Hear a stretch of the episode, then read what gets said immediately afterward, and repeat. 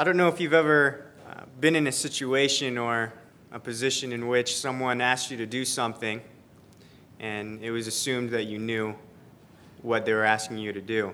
I remember it was my very first day at my very first job. I worked at a place called Laser Island, and it's kind of a place like Chuck E. Cheese where families would go, have birthday parties, and entertain themselves. Well, the owner of this place took very much pride in the fact that we had a clean bathroom. And so much so to the point where he wanted his employees to check the bathroom at least once an hour. And I remember the supervisor looked at me and said, "Nick, go check the men's bathroom." And obviously it's your first day, so you're trying to make a good impression. So I said, okay. But I had no idea what that meant. So I remember walking to the bathroom thinking, like, what am I checking for? Am I checking for trash? Am I checking to see if the toilets are flooded? Like, what does it mean to check the bathroom? So I walked in the door, and the bathroom looked great. I mean, in my eyes, there was nothing wrong with the bathroom. So I came back and said, the bathroom looks great. He said, okay, awesome. Good job, Nick. That's what you want to hear on your first day, right? Good job.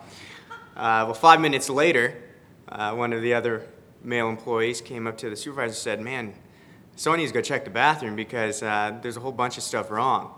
And so the supervisor looks at me and said, Nick, didn't you check the bathroom? I said, yeah. And he said, okay, well, this guy's going to show you what specifically to check for. And so apparently checking the bathroom meant to check for the toilet paper to see if, it had enough toilet paper and paper towel rolls. Thank you. Oh, ice. But the supervisor assumed that I knew what it meant to check the bathroom. And I think that's something we assume a lot of people we tell a lot of people to do, to live a Christian life. And we have no idea what that means. And I think what's happened because of that is you have people turning the Christian life into a checklist. Make sure you come to church on Sundays. Throughout the week, make sure you try and pray, try and read your Bible. Try not to sin, but if you do, make sure you confess it to the Lord, and just make sure you're back here on Sunday.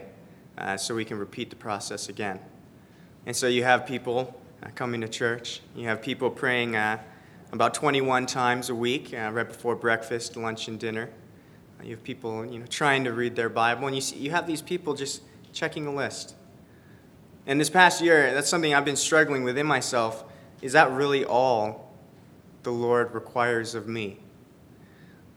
Is that all the Lord has in store for me, this little checklist? And that's something I was struggling within myself. So please turn to First Peter chapter 1. I've titled this message, What the Lord Requires of Me.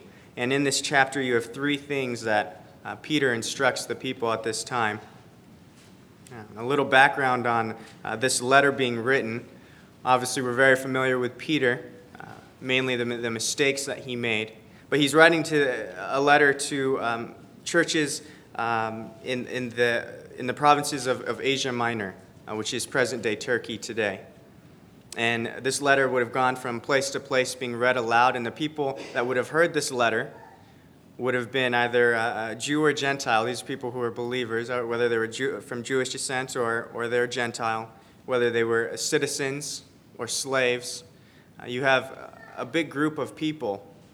And if there's one thing we know about this group of people was the fact that these people were suffering at this time. They're going through very much tribulation. They're suffering shame. They're suffering pain for the Lord Jesus Christ. And you can imagine that for these people, hearing this letter written, you can imagine what's going through their mind. Me and Justin talked about this a couple months ago. And when you're going through tribulations, when you're going through trials, when you're suffering shame and pain for the Lord's sake, you'd have the tendency to ask the Lord, "Lord, where are you? You promised never to leave me. You promised never to forsake me. Where are you?" So it's very interesting that Peter's writing this letter to them, and he starts right off in verse 6. This isn't where we'll be looking at specifically, but he says, "In this you greatly rejoice, that now for a little while, if need be, you have been grieved by various trials, that the genuineness of your faith, being much more precious than gold, that perishes, though it is tested by fire, may be found to praise, honor, and glory at the revelation of Jesus Christ." And throughout this letter, Peter constantly refers to suffering and trials and tribulation that these people are enduring, and he's writing to them to encourage them. And so hold your fingers here in 1 Peter, but turn with me to Luke chapter 22. Luke chapter 22, we're just going to look at perhaps some of the mistakes that Peter made. And you can imagine that as he's writing this letter, he's probably thinking back. If only I knew what I know now, I probably would have acted differently. So here we are in Luke chapter 22. I want to read to you a verse in John 13. This is when the Lord Jesus is, you don't have to turn there, sorry. This is when the Lord Jesus is predicting that Peter would deny him. And he says, Peter asks him, "Lord, where are you going?" Jesus answered and said to him, "Where I am going, you cannot follow me now, but you shall follow me afterward." Peter said to him, "Lord, why can I not follow you now? I will lay down my life for your sake." Peter Jesus answered him, "Will you lay down your life for my sake? Most assuredly, I say to you, the rooster shall not crow till you have denied me 3 times. And so you see here Peter proclaiming to the Lord, "I will lay down my life for you right now if that's what following you means for me." In other places, he says, "Even if all the other disciples are made to stumble tonight, I won't be." He's very bold and he's very... very bold. But here we are in Luke chapter 22 and verse 54. This is just after Lord Jesus has been arrested. In verse 44, it says, "Having arrested him," in Luke chapter 22, verse 54, "they led him and brought him into the high priest's house, but Peter followed at a distance." But Peter followed at a distance. So we see here, just before this, Peter's making all these bold statements. "I will die for you. I'll lay down my life for you right now. I will follow you at all stake." And yet we see him following at a distance. So he's kind of keeping his word. He is following the Lord Jesus, but at a distance. And we continue in verse 55. It says, "Now when they had kindled a fire in the midst of the courtyard and sat down together, Peter sat among them. And a certain servant girl, seeing him as he sat by the fire, looked intently at him and said, 'This man was also with him.' But he denied him, saying, 'Woman, I do not know him.'" And we all know this story. He then goes on to deny the Lord Jesus 2 more times. But we see Peter following the Lord at a distance. But the moment following the Lord means potentially suffering for him, potentially being thrown out of the city, being thought differently by the people around. As soon as it became inconvenient for Peter to follow the Lord Jesus Christ, he said, "I don't know that man." And I think in the church today, we have so many believers following the Lord Jesus Christ, but at a distance. And as soon as it becomes inconvenient to follow the Lord Jesus Christ, you have these people denying the Lord Jesus. "You're a Christian?" "Oh, yeah." But as soon as it means perhaps people thinking of us differently, perhaps when it means us not receiving that job promotion, you have people acting a lot more differently, don't you? And so Peter, as he's writing this letter to this church as they're suffering, you can imagine what's going through his mind.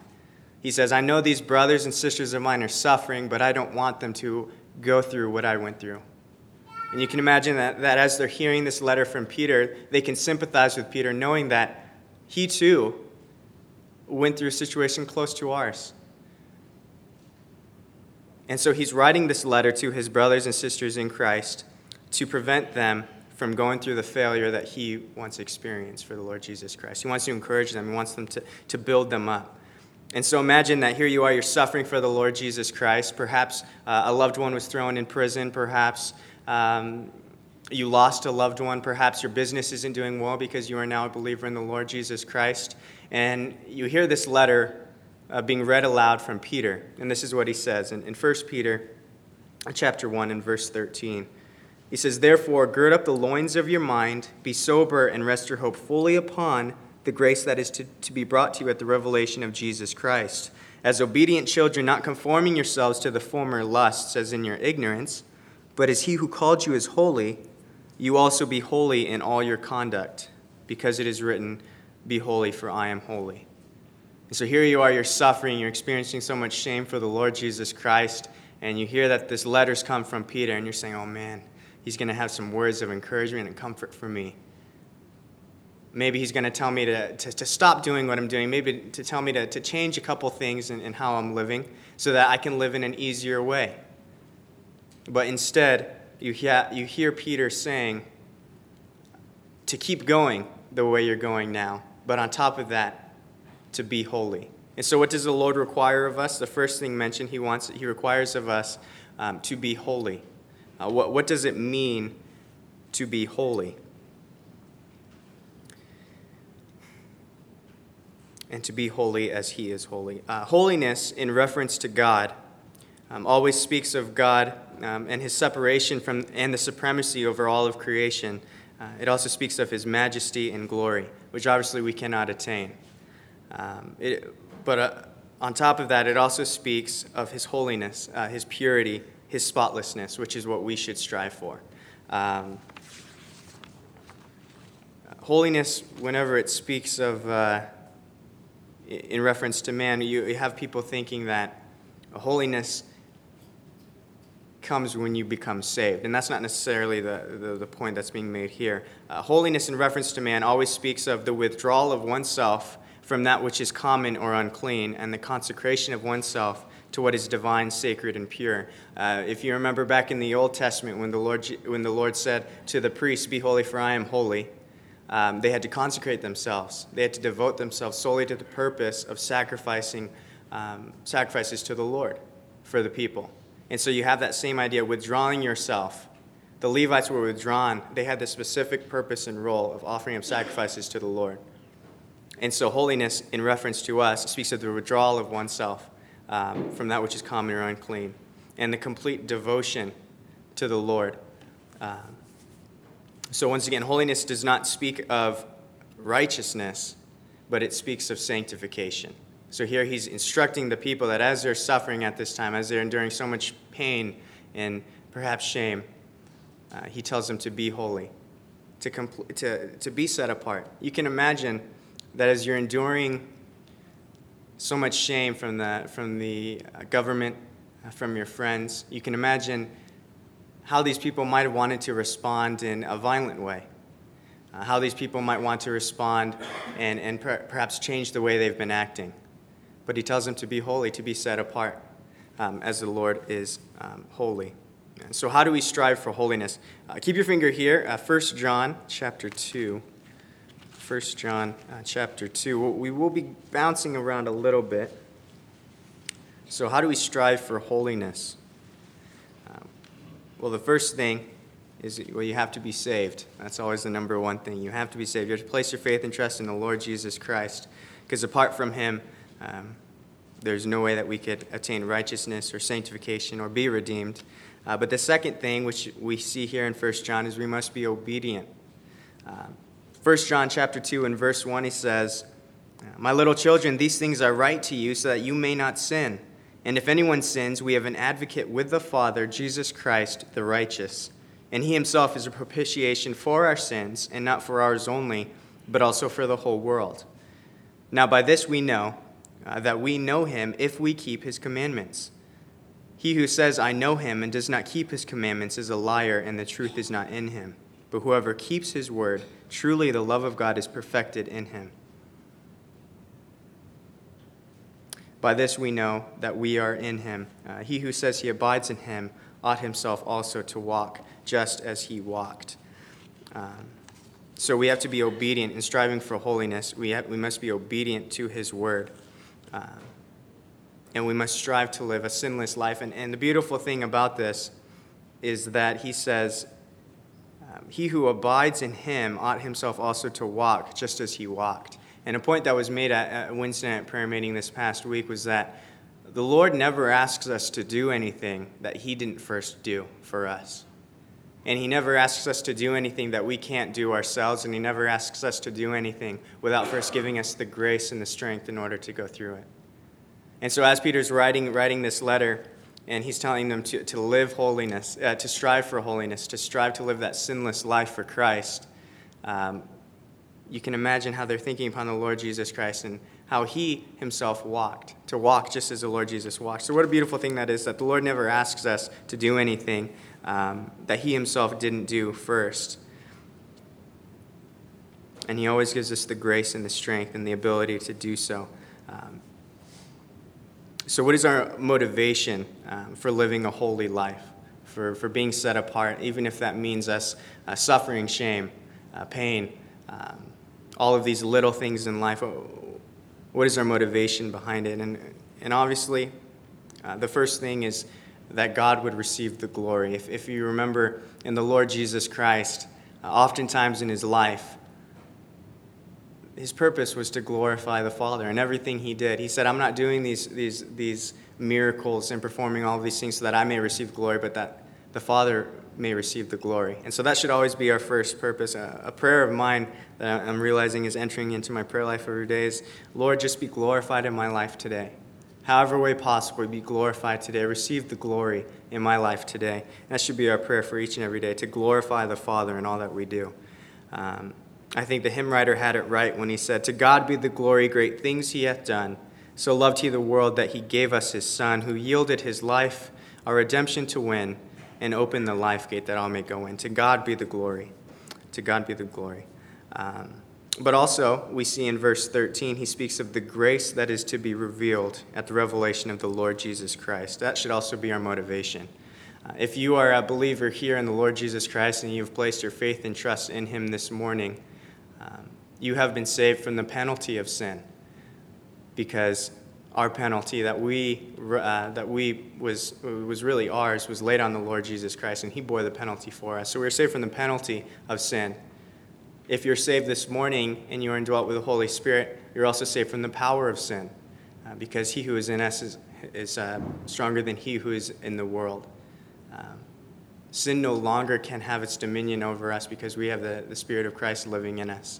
And because of that power, we are able to overcome sin. And in the future, which is what I believe this is referring to, is that we will be saved from the presence of sin. There will be no sin in heaven. And if you think about, in light of eternity, Peter's asking the people here to be holy now, to live a sanctified life now. And I've said this before, but we always look at our life as if it's so huge and so significant, when really the reality is, I know some of us are actually older than this, but the reality is you might only live to be 80 if you're lucky. So 80 years in comparison to eternity is nothing. And yet we're so concerned with the little time that we have here on earth. But here Peter's instructing them to rest your hope fully upon the revelation of the Lord Jesus Christ, that day when we will be saved from the power of sin. So that should be our motivation behind living a holy life. In 2 Corinthians chapter 4 and verse 16, this is when Paul is speaking of enduring suffering for the Lord Jesus Christ, but I think it could be applied here as well. It says, therefore we do not lose heart, even though our outward man is perishing, our inward man is being renewed day by day. For our light affliction, which is but for a moment, is working for us a far more exceeding and eternal weight of glory. The afflictions we endure today, which is but for a moment. In comparison to eternity, it's but for a moment. And we should keep our eyes on that and keep that in mind. So the second thing, we see that the Lord requires us to be holy. The second thing that is mentioned in verse 17 is that the Lord requires us to live fearfully. In verse 17, it says, and if you call on the Father, who without partiality judges according to each one's work, conduct yourselves throughout the time of your stay here in fear, knowing that you are not redeemed with corruptible things like silver or gold from your aimless conduct, received by tradition from your fathers, but with the precious blood of Christ, as of a lamb without blemish and without spot. He indeed was foreordained before the foundation of the world, but was manifest in these last times for you, who through him believe in God, who raised him from the dead and gave him glory, so that your faith and hope are in God. He says to conduct throughout the time of your stay here in fear. Conduct yourselves throughout the time of your stay here in fear. So what does it mean to live fearfully? What's funny is in the church today, you often hear people quoting verses about how we shouldn't fear. We often quote Joshua 1:9, do not be afraid nor be discouraged, for I am with you wherever you may go. God is with us, there's no need to fear. We'll quote First John 4:18, there is no fear in love, but perfect love casts out fear. And we'll go on and on, and we'll hold on to these verses about how there's no need to be afraid. And obviously these are speaking about the physical things on earth, but we often forget that there is a reason for us to hold a healthy, reverential fear for the Lord in our lives. And so the Lord tells us that we ought to fear some things in Proverbs 9:10, which is probably the most popular verse. The fear of the Lord is the beginning of wisdom, and knowledge of the Holy, and the knowledge of the Holy One is understanding. In Philippians 2:12, he says to work out your own salvation with fear and trembling. And here in First Peter, he tells us to conduct ourselves in fear. So what does it mean to fear the Lord? The fear of the Lord is to denote reverential awe. The fear of the Lord is, in fact, the definition of true religion. I found this definition of the fear of the Lord. It says, living in the fear of God is not craven fear or forced submission. It is a sensitive fear, an awareness of his first sign of grieving. The fear of the Lord is the beginning of wisdom. So what is the fear of the Lord? It is living in sensitivity to his Spirit. Living in sensitivity to his Spirit.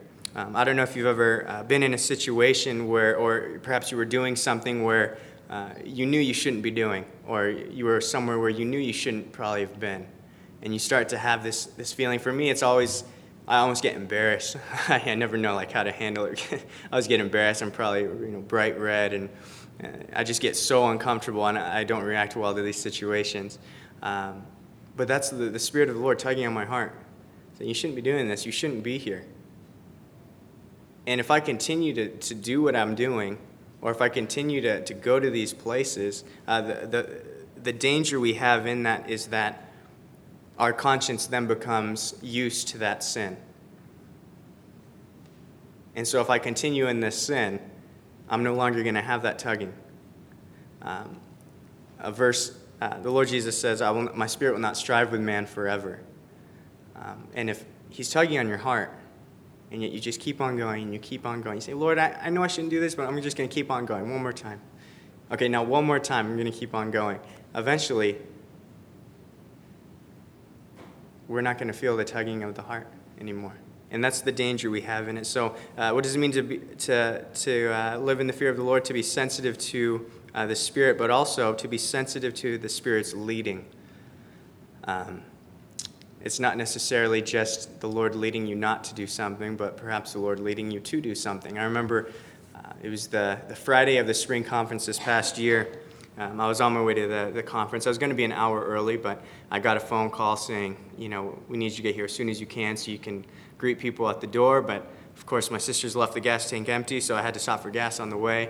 And there I am getting gas. I'm trying to hurry, and I remember this guy came up to me, and you could just see the embarrassment in his eyes, but he said, I live probably a mile away. I have no gas in my car. Can you just give me a little bit of gas? And instead of giving him money, you never know what they'll do with it. So I put it on his pump so that he had to put it in his car. And so there he is pumping, and I'm there pumping. I'm trying to hurry. And I remember it was like the Lord made it so clear to me. He said, Nick, go give the gospel to this guy. Go tell him about me. Do something. And I remember, it was so clear in my mind that is what the Lord was asking me to do. But I started making up excuses in my mind. I'm like, well, I'm going to be late for the spring conference. I'm only going to be an hour early. Goodness, an hour early. I'm going to be late. I have all these responsibilities. I have this and I have that. And it just came to a realization that I just didn't want to. And I remember driving out of that gas station just feeling so embarrassed, so ashamed. It was like, Lord, you made it so clear to me that I should have done that, and I didn't. But I remember praying, I said, Lord, please just lead someone else in his life that won't make the same mistake as me, that will actually give him the gospel. And we have to remember that when the Lord is leading us to do something, he's leading us to do something because he wants to bless us. And there's no second thought in my mind that had I really given the gospel to this guy, I would have been blessed in some way, whether it was seeing him saved or just us having a friendship with someone. Maybe we would have come to the spring conference, who knows, but we would have been blessed. And I missed out on the blessing because I was not sensitive to the Spirit's leading. So we must be sensitive to the Spirit's, to the Spirit and to the Spirit's leading. But then we have verses like in Romans 8:15. It says, "For you did not receive the spirit of bondage again to fear, but you received the Spirit of adoption, by whom we cry out, Abba, Father." The amazing thing is we are able to enjoy a relationship with the Lord where we can view him as a father, as a daddy, a relationship that really the children of Israel never were able to enjoy with the Lord. And so we must be sensitive to his leading. Okay,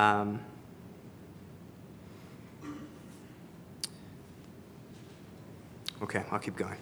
I have more, but I'll keep going. So how do I know if I truly fear the Lord? This is a test that I want you to know that I failed. In 2 Corinthians chapter 7 and verse 1, we see that holiness and the fear of the Lord actually go together. We see perfecting holiness in the fear of the Lord. So do you have a desire to be obedient to him and live a life that is sanctified for him? Oftentimes, I do not. We see in Proverbs 8:13, it says, "The fear of the Lord is to hate evil. Pride and arrogance in the evil way and the perverse mouth I hate." So do you find yourself speaking in perverse ways? Do you find yourself hating pride and arrogance, or are you self-proud and arrogant? Oftentimes I am proud and very arrogant, and so once again I failed. If we truly fear the Lord, we are driven to obey him. In Ecclesiastes 12:13, Solomon says, "Fear God and keep his commandments, for this is man's all." So based on those things, can you say that you fear the Lord? Like I said, I failed that test. Oftentimes I'm disobedient to him. Oftentimes I'm proud and arrogant. And I don't hate evil, as he says in Proverbs. The scary thing about it, in Psalms 147 and verse 11, it says, "The Lord takes pleasure in those who fear him and in those who hope in his mercy." And as I read that, it kind of scared me, and I took a step back and I thought, what does the Lord think when he sees me? When he looks at me, what does he think?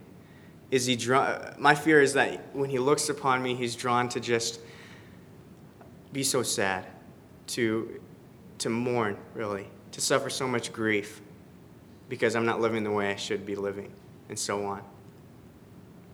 So when the Lord looks upon you, is he driven to have pleasure? Does he look at you and say, "Man, I just love watching this person. He fears me, and he is so obedient to me. You can tell that he loves me. I could just sit here and watch this guy all day."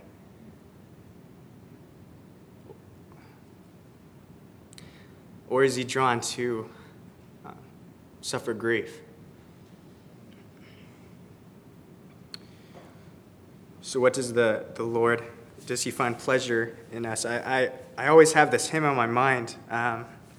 He says, I gave my life for thee, my precious blood I shed, that thou might ransomed be and raised up from the dead.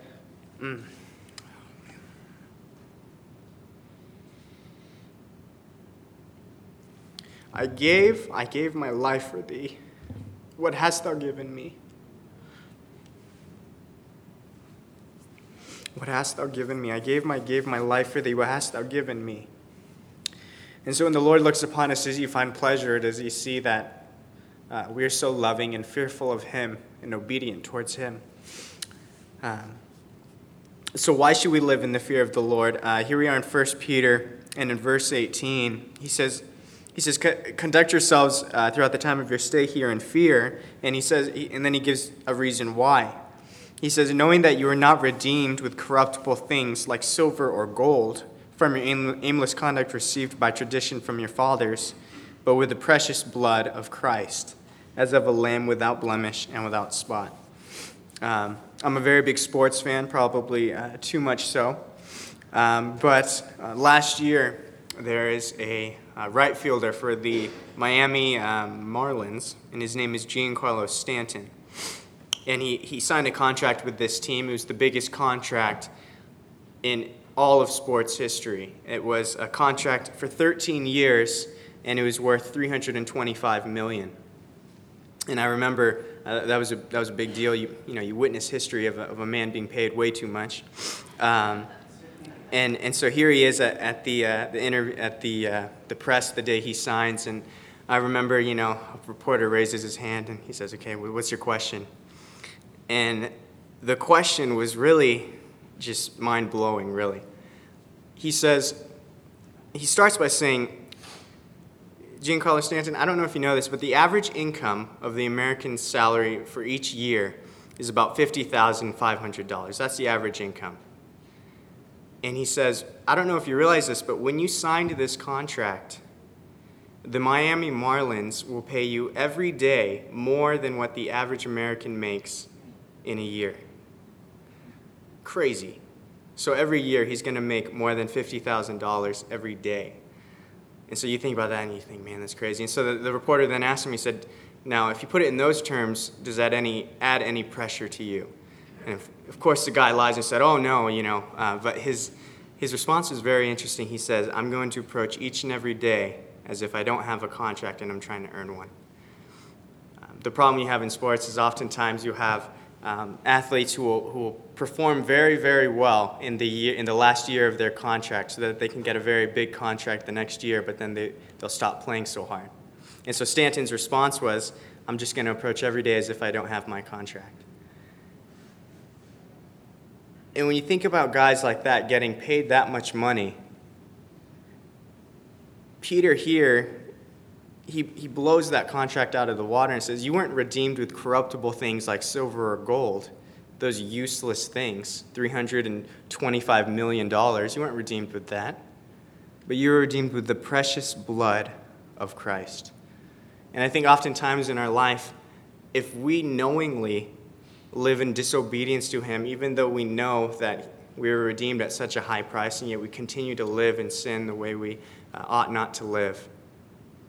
We were putting such a low cost on the Lord Jesus Christ. Yes, I know I was redeemed with the precious blood of the Lord Jesus Christ, but so what? I'm able to go out and live in disobedience. I can do all of these things because I'm redeemed. And if you're unwilling to hand your life to the Lord and say, Lord, be glorified today, whatever that means, be glorified. Do something in my life today. And you're unwilling to do that, then you're really putting just such a low price on the Lord. Saying, yes, Lord, you redeemed me. Yes, you shed your blood for me. But I still want to do me today. Maybe tomorrow. Maybe tomorrow. So we see, very quickly, we see that the Lord requires us to live a holy life, a life fearfully devoted to him, sensitive to his Spirit and his Spirit's leading. And the last thing we see is that the Lord requires me to love my fellow brothers and sisters in Christ. In verse 23, he says, verse 22, since you have purified your souls in obeying the truth through the Spirit in sincere love with the brethren, love one another fervently and with a pure heart, having been born again, not of corruptible seed, but incorruptible, through the word of God which lives and abides forever. So here he's telling them to love one another sincerely, fervently, and in purity. This is a thought you have continually. Turn over to chapter 3 and verse 8 really quickly. We'll just read all of them. He says, finally, all of you be of one mind, having compassion for one another, love as brothers and sisters, be tender-hearted and courteous, not returning evil for evil or reviling for reviling, but on the contrary, blessing, knowing that you were called to this, that you may inherit a blessing. So we see that in chapter 1, we're called to love one another sincerely, fervently, and in purity. In chapter 3, we're to be of the same mind, to love as brothers in a tender-heartedly way, in a very courteous way. And you have to keep in mind that these people are suffering at this time.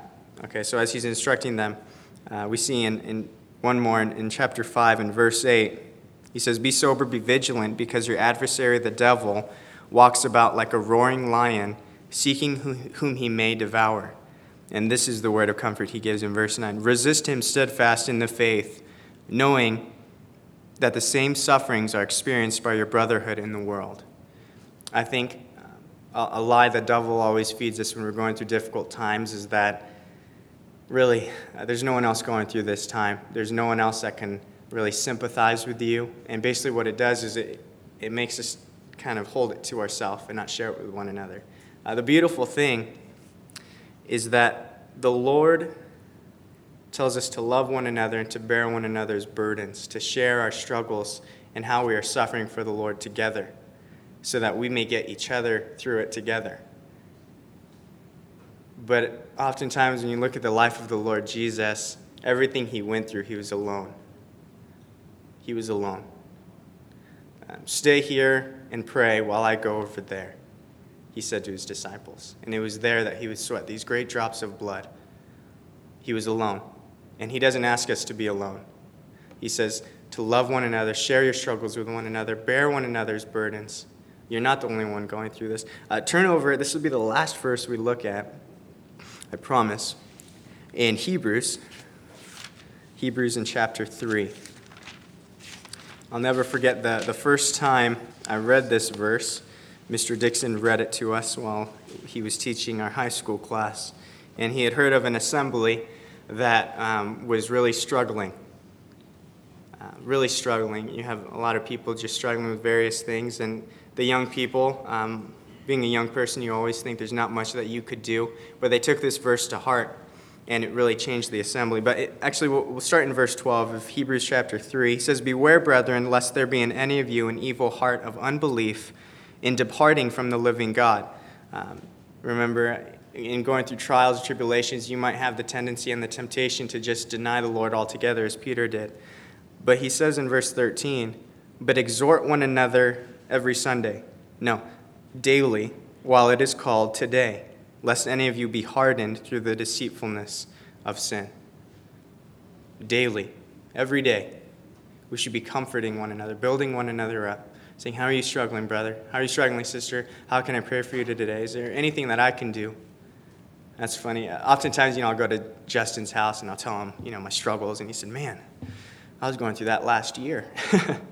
And so he's able to give me advice. But we have you have people suffering, struggling, maybe not suffering shame and pain for the Lord Jesus Christ, but they're suffering in their own way, going through these trials of life. And the problem we have in the church today is we're going through these things and we hold it to ourselves. We hold it to ourselves. When really we have to share it with one another so that we may exhort one another daily while it is still called today. And if you're going through trials and temptation and suffering for Christ, just keep in mind you're not alone. We're all hurting. I think there's a danger in thinking that, you come to church and it seems like, man, everything is going great at this assembly. Oftentimes, I lead to question that, like, is everything really going great at this assembly, or are people just holding on to things and keeping them to themselves? I think that's a tendency we have in the church today. So the encouragement we have this morning is to live a holy life, a life completely devoted to the Lord in the service of him, to live in a fearful, reverential way towards him, to be sensitive towards him, towards his spirit, and towards the leading of his spirit, and to love one another. To love one another. And it is a very difficult thing to strive to live a holy life. To fear the Lord is a very difficult thing. And that's why I believe Peter then says to love one another, to help one another through this, because you can't do it by yourself. And we aren't asked to. The Lord was asked to, but we aren't. So praise the Lord for that. May we have the desire to not only talk the talk, but to also walk the walk. In Galilee, Jim McCarthy would always tell us that talk is cheap. Talk is cheap. And at SNIPE, a youth group I help out with, in youth group, we often play sports. And there's this kid. His name is Cameron, and he loves to talk. He loves to talk, and he'll talk so much smack, like he's the best player on the court or field. And I always go up to him and I say, "Cameron, let your game do the talking. Let your playing do the talking," is what I tell him. And it's the same for us. We ought to walk the walk. Not only be a Christian on Sunday, but Monday through Saturday as well. Let's pray.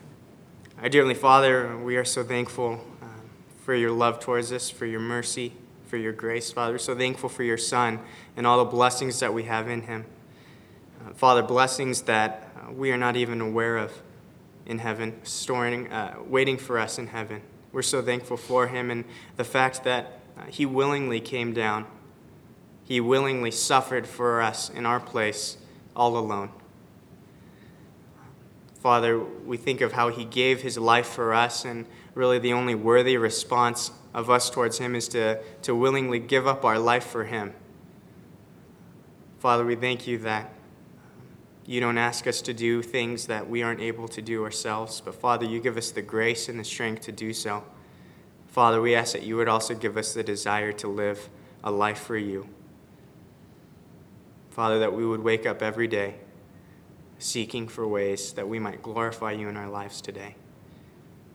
Father, we would just lift up this assembly to you as many of us are struggling. Perhaps it's known, perhaps it's unknown. Father, we would just ask that you would comfort each and every one of us. Father, that we would truly bear one another's burdens. Father, the only life living is a life lived for you. And so, Father, we just ask that we would take that to heart.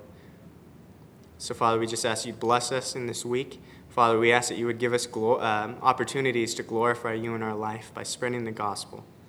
And so, Father, we just commit this time to you. It's in your Son's name we pray. Amen.